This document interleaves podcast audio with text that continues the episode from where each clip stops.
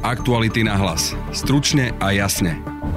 Kým sa členovia Bodorovho komanda radili o manipulovaní kaos podľa požiadaviek ich bossa, Norbertovi Boderovi mali vyvolávať politické špičky. Budete počuť reportéra Aktualit Jána Petroviča. Že počas tých e, stretnutí na tom povestnom 6. poschodí e, mal prijímať Norbert Bodor aj takéto telefonáty z politických kruhov. Oni samozrejme nepočuli teda, že s kým konkrétne sa rozpráva, ale keď my sme kontaktovali včera tých ľudí, ktorých pomenoval Bernard Slobodník, tak napríklad predseda SNS priznal, že v minulosti telefonoval e, s Norbertom Bodorom. Čo spája kauzy Očistec a Judáš, v ktorých sa spomínajú mena bývalých policajných prezidentov? V tej policii naozaj fungovalo niekoľko skupín, ktorí medzi sebou zvádzali možno vnútri aj nejaké boje o o väčší vplyv tej policii, ale nejakým spôsobom sa aj tolerovali. No a druhou témou dnešného podcastu je, ako môže dopadnúť bojkot Maďarska a Polska ohľadom európskeho rozpočtu a fondu obnovy. Budete počuť europoslanca Ivana Štefanca. Maďari a Poliaci blokovaním rozpočtu zhoršujú situáciu občanov celej únie, zhoršujú situáciu študentom, ktorí nemôžu cestovať, zhoršujú situáciu ľuďom, ktorí potrebujú byť očkovaní a zhoršujú e, situáciu vedcom. Počúvate podcast Aktuality na hlas. Moje meno je Denisa Hopková. Chceli by ste vedieť, čo dostanete na Vianoce? Tak napríklad. Alebo aj. A tiež. K tomu ďalej. Určite sa môžete tešiť na... Vianočné darčeky sa neprezrádzajú. No nie je žiadnym tajomstvom, že v ČSOB vám na Vianoce dávame možnosť využívať všetky spôsoby platieb. Napríklad mobilom alebo aj hodinkami. ČSOB. Pre vás osobne. Aktuality na hlas. Stručne a jasne. Tajomné schôdzky Bodorovho policajného komanda mali neraz prevádzať prominentné telefonáty. Norbertovi Bodorovi mali vyvolávať politické špičky a neboli len zo strany Smer, ale aj od Andrea Danka. O tom hovorí spolupracujúci obvinený Bernard Slobodník. Minulý týždeň bola aj témou akcia Judáš a zadržanie bývalého policajného prezidenta Milana Lučanského. Čo spája túto kauzu s akciou Očistec? Na to všetko sa budem pýtať šéfa reportérov Jana Petroviča, ktorého mám teraz v štúdiu. Ahoj, vitaj. Ahoj. S týmito tvrdeniami prichádza Bernard Slobodník a hovorí teda o tom, že Bodor mal volať s politickými špičkami a že mali riešiť aj politické záležitosti.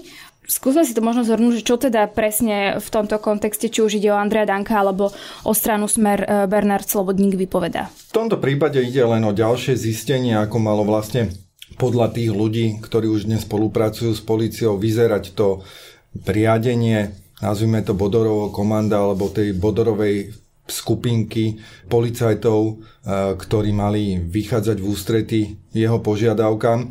Ono doteraz totiž e, rezonovali najmä tie prípady, e, ktoré mali, dajme tomu, nejaké zázemie v ekonomických záujmov istých skupín, že hovorilo sa o prípadoch, ktoré boli trestnoprávne rozpracované a kde mali byť nejaké vyššie záujmy, aby bolo to vyšetrovanie usmernené a aby vychádzalo v prospech ľudí, ktorí mohli nie za nejakú trestnoprávnu zodpovednosť a vždy sa tak v náznakoch už od tej prvej akcie e, očistec, ktorá bola zameraná na tú skupinu okolo bývalého prezidenta policajného zboru Tibora Gašpara a vysoko postavených funkcionárov hovorilo, že zrejme sa riešili aj niektoré politické záležitosti. Už tam boli také náznaky, že dochádzalo k sledovaniu niektorých vtedy opozičných politikov a že sa zaoberali aj kauzami, v ktorých by, dajme tomu, oni mohli vyznievať negatívnom zmysle. Táto výpoveď Bernarda Slobodníka ako keby utvrdzuje to podozrenie, že naozaj, e, naozaj takéto záležitosti sa diali, ale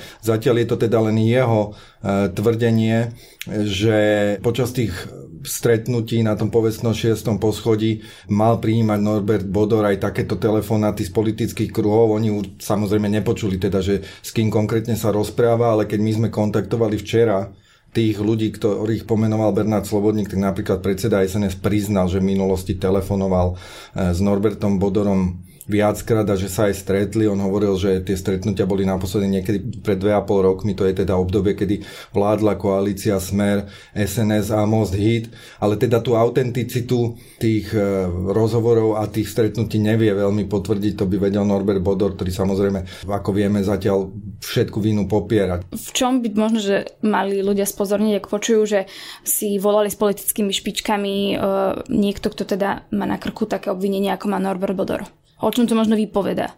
Každý vyšetrovateľ každého prípadu, každého trestného činu je procesne samostatný a do jeho vyšetrovania mu nemá nikto zasahovať.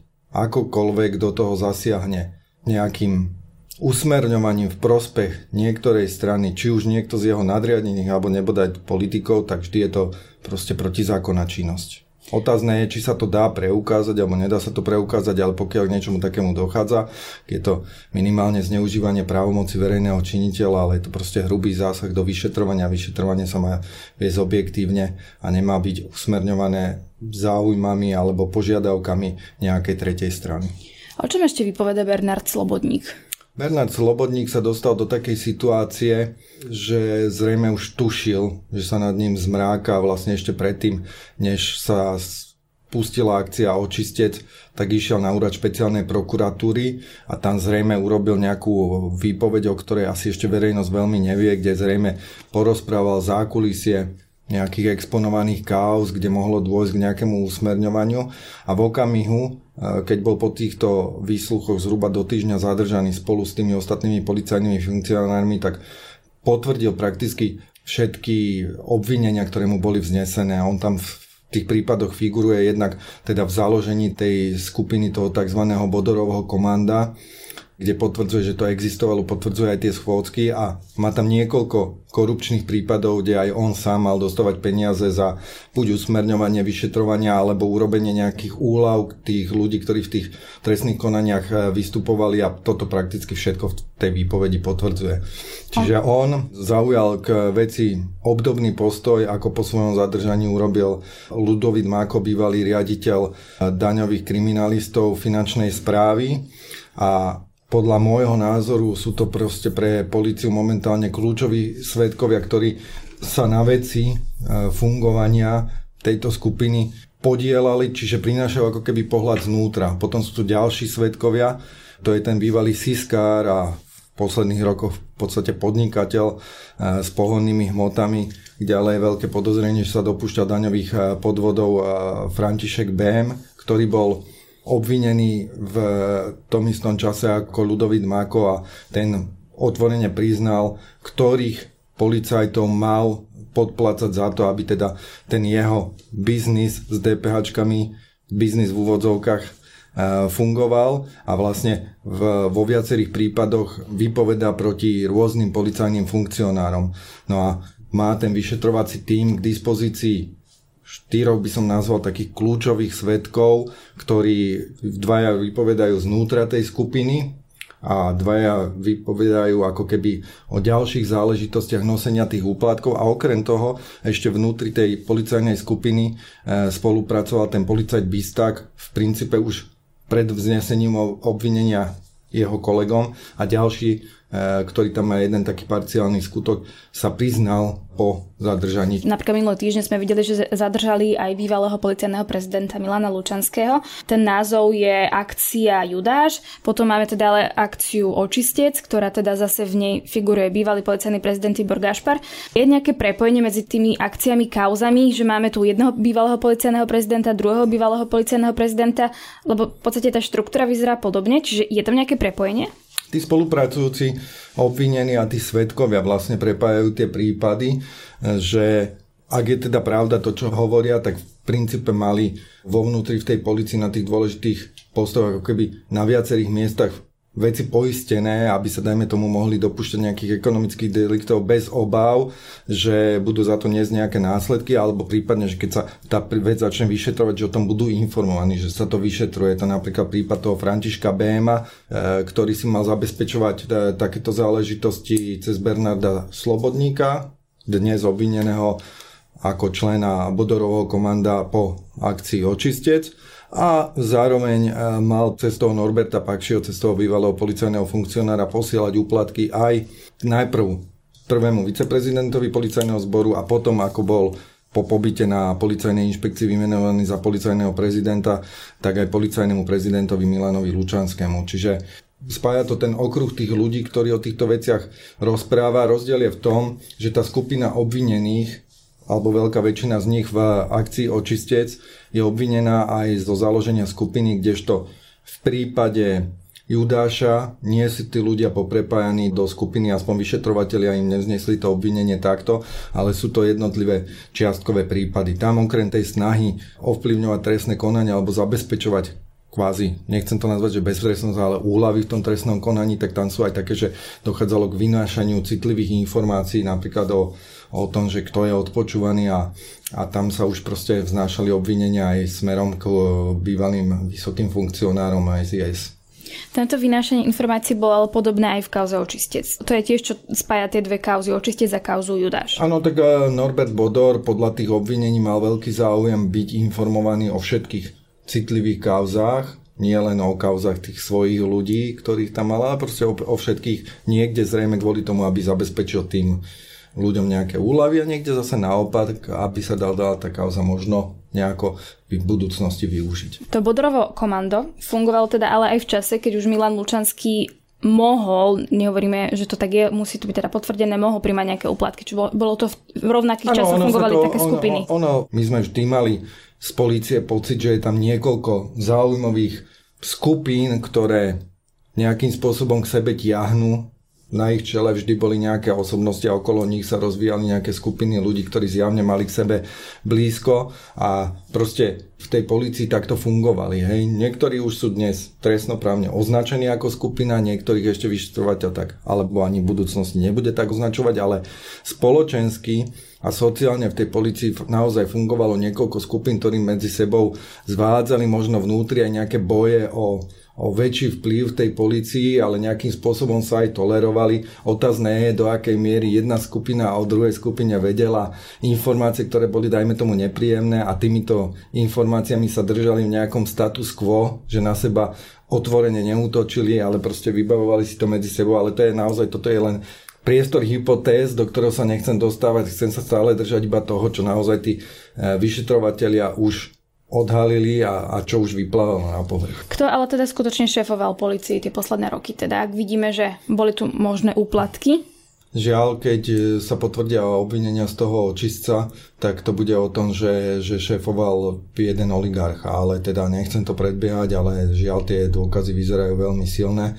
Vôbec by som ten prípad nepovažoval za stojaci na vode, ako sa to zvykne E, niekedy z kruhov najmä súčasnej opozície e, kritizovať. Tie dôkazy považujem za veľmi silné, keď bývali vysoko postavení policajti rozprávajú otvorene o takýchto závažných e, trestných skutkoch, no a, a oni to proste otvorene hovoria, že tie že porady sa nerobili na policajnom prezidiu policajného prezidenta, ale mali sa robiť v priestoroch podnikateľa v jeho pivnici alebo v nejakých prenajacích priestoroch v nejakom utajovanom prostredí, tak takto by asi teda policia policia nemala nikde fungovať. Čiže tieňovým policajným prezidentom ak sa potvrdia o, tieto obvinenia, mohol byť teda Norbert Bodor. Mohol, mohol, mohol ten jeho vplyv byť taký ohromný, ale je to na vyšetrovateľoch a potom na sudcovi, ako to zhodnotí. Potom po Tiborovi Gašparovi prišiel Milan Lučanský, ale pri ňom už akože priamo to spojenie na Norberta Bodora úplne nie je teda. Čiže tam môžeme tiež povedať, že tomu šéfoval aj v tom čase Norbert Bodor?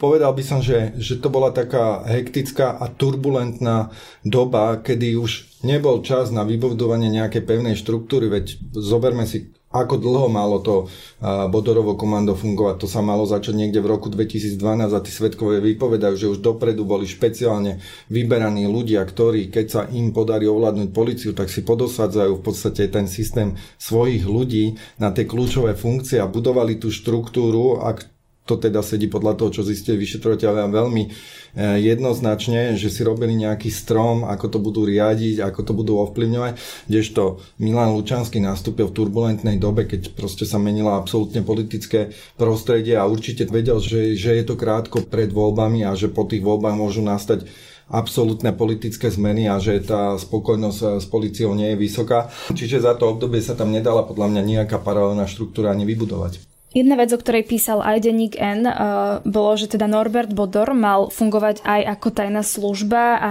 hovorilo sa tam odpočúvaní mobilných telefónov. O čo teda ide? Akú tajnú službu mohol mať Norbert Bodor? Ide o to, že svedok Ludovit Mako naznačoval, že, že Norbert Bodor mohol zakúpiť taký proste špeciálny odpočúvací systém, s ktorým keď sa niekde postaví, tak dokáže komunikácie v okolí prostredníctvom mobilných zariadení odpočúvať. Dokonca vraj mal byť s ním nespokojný a vrátiť ho. Toto je jeho svedectvo. Neviem, do akej miery sa to dokáže potvrdiť, no ale už v tom prvom prípade očistec priznali niektorí z tých ľudí, že sa mali dopúšťať e, sledovania exponovaných osôb, ako bol e, Igor Matovič alebo Daniel Lipšic, že na to mali byť vyčlenené Eh, špeciálne auta, že, že sa na to mali podielať normálne policajti dokonca, ktorí mali byť za to platení, mali vypočítavať, že koľko hodín takejto kvázi služby odrobia a koľko za to dostanú peňazí. Čiže sú tu takéto náznaky, dokonca v jednej pasaži tej svedeckej výpovede e, spomínal aj údajný záujem Norberta Bodora sledovať novinárov a iné osoby. Z jeho strany mal byť takýto záujem a Mako mal byť na toto oslovený, ale odmietol to je to momentálne postavené na jeho slovách a neviem do akej miery sa to už policajtom podarilo verifikovať aj, aj s ostatnými ľuďmi alebo proste nájsť o tom dôkazy, ale zjavne proste tie snahy e, nejakým spôsobom mať veci pod kontrolou tu boli a pokiaľ sa nájdu na to ďalšie dôkazy, neprekvapilo by ma, že aj nejaký takýto paralelný svet vytvorili, kde dokázali si odsledovať e, veci, ktoré ich zaujímali. Aktuality na hlas. Stručne a jasne. Maďarsko a Polsko zablokovali prijatie rozpočtu Európskej únie na obdobie rokov 2021 až 2027. Nesúhlasia s tým, aby bolo vyplácanie peňazí z európskych fondov podmienené dodržiavaním princípov právneho štátu. Veto dvojice členských krajín sa stiahuje tak na plánovaný balíček korona pomoci vo výške 750 miliard eur, tak aj na 7-ročný rozpočet únie. Vo štvrtok a v piatok by sa mal téme venovať aj summit EÚ. Ako to môže dopadnúť a hlavne čo situácia bude znamenať pre Slovensko, sa budem pýtať europoslanca za KDH Ivana Štefanca, ktorého mám teraz v štúdiu. Dobrý deň, vítajte. Dobrý deň, ďakujem za pozvanie. Vo štvrtok a v piatok e, bude summit, kde sa teda bude riešiť aj situácia e, ohľadom rozpočtu a fondu obnovy a teda konfliktu Maďarsko-Polsko. V akom štádiu sú teraz rokovania? Zatiaľ sme nezaznamenali pokrok a akurát sme zaznamenali ústretovejší postoj Polska, ktoré začína viac e, komunikovať na rozdiel od Maďarska, čiže nevylučujem, že z tých dvoch štátov nakoniec zostane Maďarsko osamotené, ale e, oficiálna pozícia zostáva nezmenená, čiže Maďarsko a Polsko zatiaľ vložili nohu medzi dvere, blokujú rozpočet, blokujú fond obnovy odolnosti a uvidíme, kam to povedie. Nevylučujem situáciu, že bude ešte jeden summit zameraný osobitne na túto tému. Nevylučujem, že tie jednania sa predlžia a nevylučujem ani to, že v prípade Fondu obnovy a odolnosti sa nakoniec Únia dohodne v osobitnom režime mimo Maďarska a Polska. Vy si myslíte, že by Polsko a Maďarsko naozaj sa vzdalo šance získať tak veľa financií kvôli tomu, že to má byť ako keby podmienené dodržiavaním princípov právneho štátu?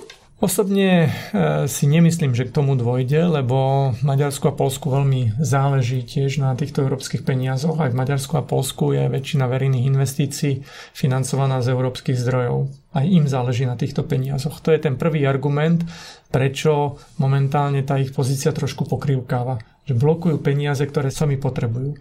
A ten druhý argument v ich neprospech je, že pri tom fonde obnovy odolnosti e, sa dá nájsť mechanizmus, ako ich obísť. Takže zdá sa, že sú slabšie rokovacie pozície. To bude znamenať, že sa bude hlasovať oddelenie o fonde obnovy a rozpočte? Nevylučujem to, ale situácia je naozaj taká, že v prípade rozpočtu na 7 rokov potrebujeme jednomyselnosť, takže tam Maďari a Poliaci to môžu blokovať dlhšie. V prípadu fondu obnovy a odolnosti tam sa dá nájsť mechanizmus, ako to urobiť bez nich. Takže to je ten tlak na nich, ako ich prinútiť k dohode de facto. Ale treba povedať e, ešte k tomu rozpočtovému provizóriu. Keby to trvalo dlho, a už teraz to začína byť aktuálne, tak od začiatku roka nastane rozpočtové provizórium, to znamená, môže sa čerpať len primeraná alikvotná časť, napríklad každý mesiac 1 12 na rozpočtu, ale len na programy, ktoré sú schválené a na administratívu. To znamená, že nové programy, ktoré aj Európsky parlament presadil, napríklad navýšenie prostriedkov na vedu a výskum, na zdravotníctvo, ktoré teraz tak potrebujeme kvôli vakcinácii, na školstvo, na Erasmus Plus sme dali vyše 2 miliard naviac, tak toto by sa nemohlo realizovať. Čiže de facto treba povedať, tak ako to je, Maďari a Poliaci blokovaním rozpočtu zhoršujú situáciu občanov celej únie, zhoršujú situáciu študentom, ktorí nemôžu cestovať, zhoršujú situáciu ľuďom, ktorí potrebujú byť očkovaní a zhoršujú e, situáciu vedcom, ktorí nemôžu čerpať e, svoje prostriedky, e, ktoré boli navýšené. Môžu ich len v tej miere, ktorá bola v pôvodnej forme a to sú programy, ktoré sú len povinnou jazdou. De facto ten rozpočet by išiel na udržiavacú úroveň a to nikto dlhodobo nechce. Šéfka Európskej komisie teda, aspoň čo som čítala media, e, informácie, tak e, o tom uvažuje, akým spôsobom by sa mm-hmm. to dalo vyriešiť, tak že by to bolo mimo týchto dvoch krajín, ano. ktoré tvetujú. A teda v praxi to bude znamenať, že teda ich financie sa rozdelia medzi ostatné krajiny, alebo ano. čo? Áno. Čiže by sme dostali aj my viac? Aj my by sme dostali de facto viac, tým zhruba 6 miliardám. Áno. E, čo sa týka toho rozpočtu a fondu obnovy, malo sa o tom teda hlasovať spolu, ale teda mňa zaujíma, že ak e, sa bavíme o rozpočte, kde teda musí byť všetkých 27 členských krajín hlasovať, tak e, to teda znamená, že tento rozpočet nie je viazaný na princípy právneho štátu, ale len fond obnovy, lebo toto mi nie je úplne jasné, akým spôsobom toto funguje. Ten návrh momentálne, ktorý je na stole, že nový rozpočet od roku 2021 bude viazaný na dodržiavanie princípov právneho štátu. A tu je potrebná dohoda 27. Ako sa potom toto dá dosiahnuť? Ak sa, dajme tomu ten fond obnovy, vyrieši bokom, bude vyriešený, dobre, ale ten rozpočet ako sa dá toto vyriešiť, ak teda Maďarsko a Polsko si stále budú stáť za svojím, že my do tohto nepôjdeme v prípade, že to bude podmienené princípom právneho štátu? Jednaním a tlakom. E, byť v pozícii, že som predstaviteľ vlády a obližujem vlastným občanom, že dostanú menej, no ja by som osobne nechcel byť. Čiže tí predstaviteľe budú pod veľkým tlakom vlastných občanov a takisto aj iných štátov, ktoré budú tiež ukratení. A teda tá dohoda musí padnúť dokedy, aby, aby sme neboli v rozpočtovom provizoriu? Do konca roka? Už tohto? mala byť v novembri. Najlepšie, keď bude do konca roka, preto nevylučujem ani ďalší summit, pokiaľ by tento neviedol k dohode. Nikto nevie momentálne, aké budú rozhovory, takže neviem, e, alebo nechcem ani predvídať, že čo bude. Proste nikto z nás nie sme veštec. Ja môžem hovoriť o princípoch, ktoré budú platiť a skôr o očakovanom vývoji, ktorý bude v tom, že budú prebiehať jednania, až kým nedôjde k celkovej dohode. A ako som hovoril, preferovaná možnosť je dohoda 27, keď nie, budeme pokračovať v jednaní a ten, myslím, že ten argument Fond obnovy bez Maďarska a Polska je veľmi silný argument proti Maďarsku a Polsku, takže ten sa dá použiť samozrejme aj na celkový európsky rozpočet a to je niečo, čo som si istý občania Maďarska a Polska nechcú počuť. Zaujímavé, že nie je situácia vo V4, ale skôr, že napríklad ja som videla rozhovor, kde pán Valašek hovoril o tom, že nám škodí v Európskej únii to, že sme vo V4, nie v zmysle, že by sme nemali byť vo V4, ale že v podstate v Európskej únii je V4 ako keby také synonymum, že Orbán a že sa na nás tak aj potom pozerajú. Vy to tiež tak vnímate, že nám môže nejakým spôsobom škodiť to, že sme vo V4 v očiach členských štátov? Myslím si, že sme sa dištancovali od Polska Maďarska v súčasnosti, že nám to veľmi pomohlo. Pretože je pravdou, že obraz V4 sa za posledné roky veľmi zhoršil a zhoršilo sa tým pádom aj neformálne postavenie V4 vo vyjednávaní s ostatnými partnermi. V4 má svoju silu a preto by nám malo záležať na tom, aby dobre fungovala ale nevieme to celkom ovplyvniť e, tým, čo sa deje v iných krajinách. Vieme to len ovplyvniť našou konštruktívnou spoluprácou.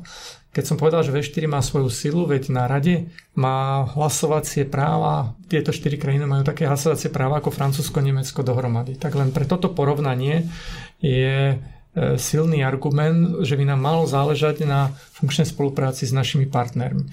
Ale tým, že vlády e, v Polsku a najmä Maďarsku sa správali autokraticky a mali problém s komunikáciou s európskymi inštitúciami, no tak nás to ťahalo dole. Tiež ten obraz nás ťahal dole, ale úprimne aj obraz, ktorý sa dial v Česku pri zneužívaní agrodotácii premiérom Babišom a jeho konflikte záujmov, aj pri tom, že na Slovensku sa stala vražda novinára a že v trestnoprávnej rovine v eh, polícii pracovali ľudia, akí pracovali, veď o tom sme hovorili, že momentálne dvaja bývalí prezidenti sú momentálne v base, že jednoducho eh, zdá sa, že policia nepracovala nezávisle, no tak aj tu nebolo všetko v poriadku s právnym štátom. O to viac je dôležité vyslať zo Slovenska signál, že nám na tom záleží a dištancovať sa momentálne od Polska a Maďarska. Z tohto hľadiska Slovensko v očiach svojich partnerov stúplo. No a to je z dnešného podcastu všetko. Vypočuť si nás môžete cez Spotify a ďalšie podcastové aplikácie. Ak radi počúvate naše podcasty, môžete nás podporiť cez službu Aktuality SK+. Na dnešnom podcaste spolupracovali Jan Petrovič a Matej Ohrablo. Pekný zvyšok dňa želá Denisa Hopková. Aktuality na hlas. Stručne a jasne.